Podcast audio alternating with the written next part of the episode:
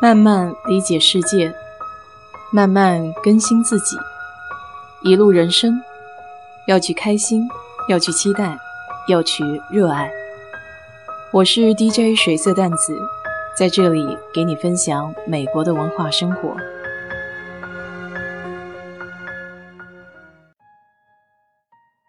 今天又是礼拜一，这是四月份的第一个礼拜一。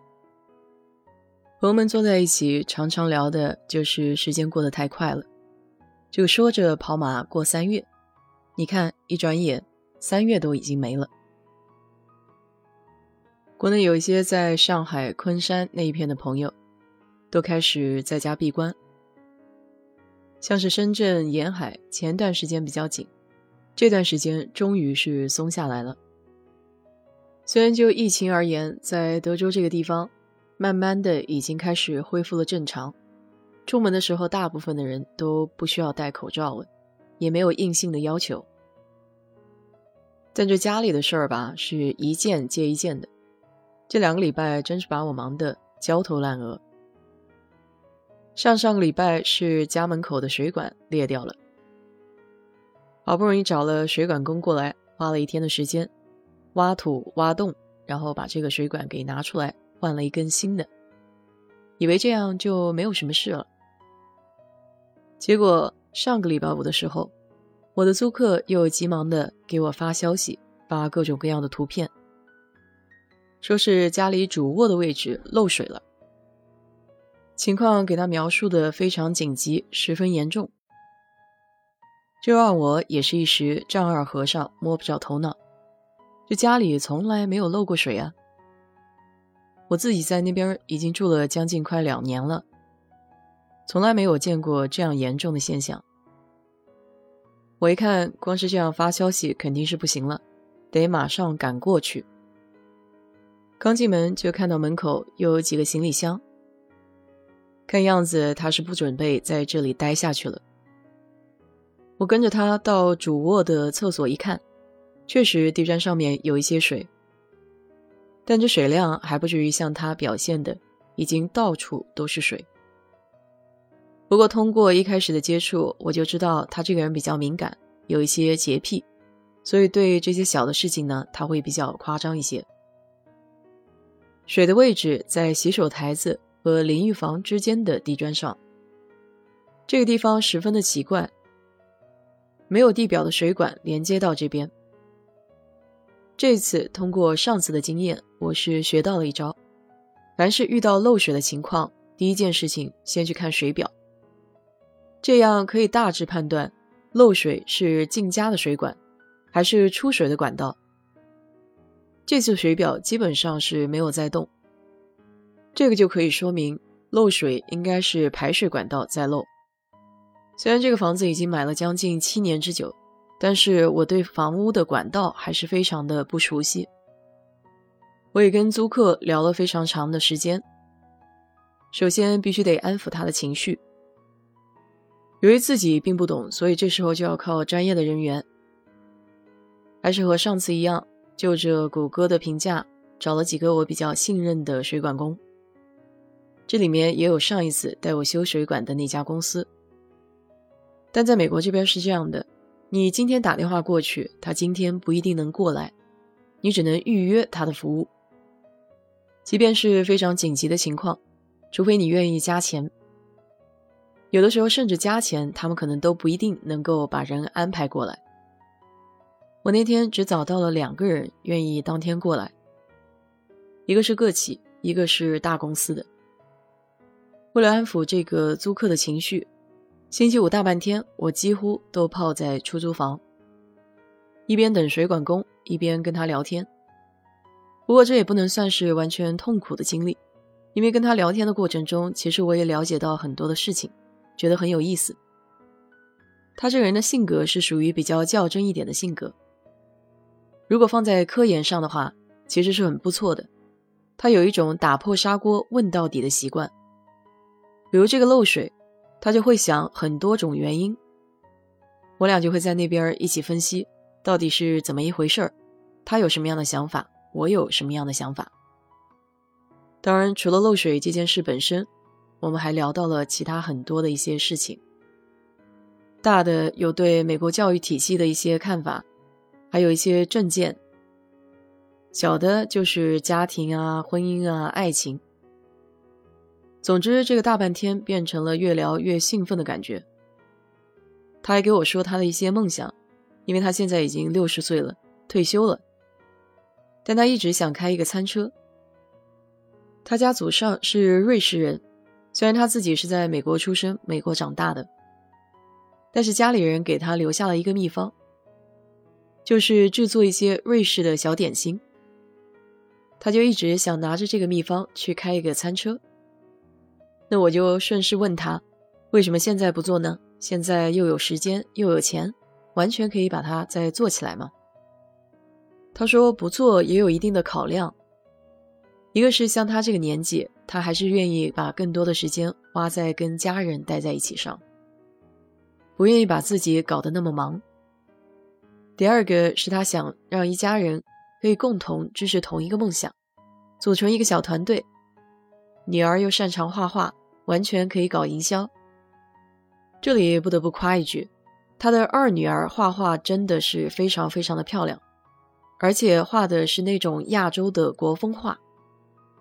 她老公是越南人，所以家里人对亚洲的文化比较感兴趣。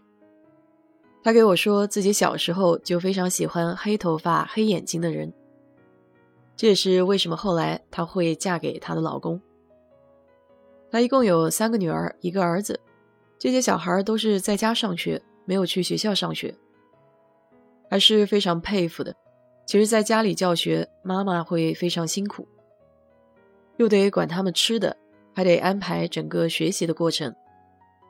不过，看起来他好像非常享受这些，对他来说不是一个负担。比如，他给我说，他女儿小时候，他就非常喜欢读书给他们听。选择不去学校上学，还是因为对美国的教育体系感到有一些失望。他更加看重对孩子想象力的培养，觉得学校会扼杀他们这方面的能力。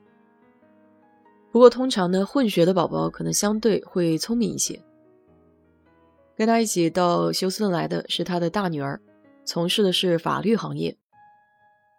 听他和他妈妈说话就能看出来，这个女孩子思维非常敏捷。我还开玩笑说：“是不是小时候他经常跟你拌嘴，在这个辩论的过程中，反而造就了今天他可以从事律师行业？”妈妈听我这么一说，开心的笑了起来，觉得还挺有道理的。因为就这个女儿特别喜欢跟他翻嘴。我们两个人七七八八，其实聊了非常多的东西，将近有四五个小时吧。后来先来的是一个中国人。帮我看了一下浴室漏水的地方，我们俩也轮流的给他解释自己的一些看法。他有那种测湿度的仪器，这样顺着墙和地面就可以知道哪里水汽比较严重。我的租客名字叫 Rebecca，他其中的一种理论是因为之前洗澡其实都没有漏过水，但是他这两天洗衣服非常多，再加上还同时用洗碗机。所以这个水量就急剧的增加了起来。这水不仅漏在房间里面，如果到外墙去看的话，还有水渗到了外墙。在他的概念里面，他觉得这个水是从地下出来的，会相对比较麻烦，因为需要把地扒开来，然后才能知道水管在哪一块裂掉了。当时一听头也比较大，但是我只能说遇到问题就只能想一下解决办法。那我也给他提出了几种方案。最差的情况呢，就是他可能需要中途换一个房子。我也向他保证会把剩下来的钱全额退给他，这样可以让他无后顾之忧。还有种办法呢，就是如果水管工说这个东西是比较容易解决的，那么他可以先待在酒店几天，我可以付酒店的钱，等这个修理完了之后再回来。这样他也不用转移他刚买的这些东西，还有自己的行李。总之就是有商有量了。因为为这种事情吵也是不必要的，不仅会伤了和气，而且还解决不了问题。我也很高兴，在我的安抚之下，他的情绪也慢慢的缓解好了。愿意和我一起共同面对这些问题。后来事情还是靠我前面那个水管工帮我解决了。最后还是因为排水口堵塞，所以才会导致这个水溢出地面，然后渗到家里。这个水管工叫 Ramos，看起来很像中东人。我这两次都是周末的时候喊他，非常的不好意思。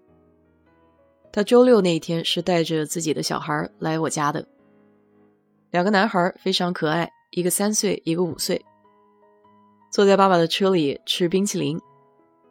原来在来之前，他爸爸带他们两个去参加足球培训。我比较喜欢用 Ramos 的公司，还是因为他这个人非常的靠谱，而且为人比较坦诚。我记得第一次用它的时候，他就给我说，他们自家的价格不是最高的，但也不是最低的。他可以保证的就是在这个价位里面，它的质量一定是最好的。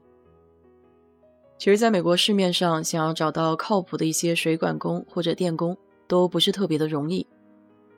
很多人都是就着做一笔生意的心态，诓你一笔钱就跑掉了，不图长远。我还是更加欣赏这些踏踏实实、愿意把自己活干好的人。这就是我又一个忙忙碌碌的周五和周六。经历了这两次的事情，对我来说也是一个不小的成长。我愈发觉得，在人遇到这些琐碎和烦心的事的时候，控制好自己的情绪挺重要的。想想最差的情况，做到自己可以掌控的那一部分，也没有必要觉得非常的懊恼或者烦躁。所谓船到桥头自然直嘛，大不了就是破财消灾呗。好了，今天就给你聊到这里吧。如果你对这期节目感兴趣的话，欢迎在我的评论区留言，谢谢。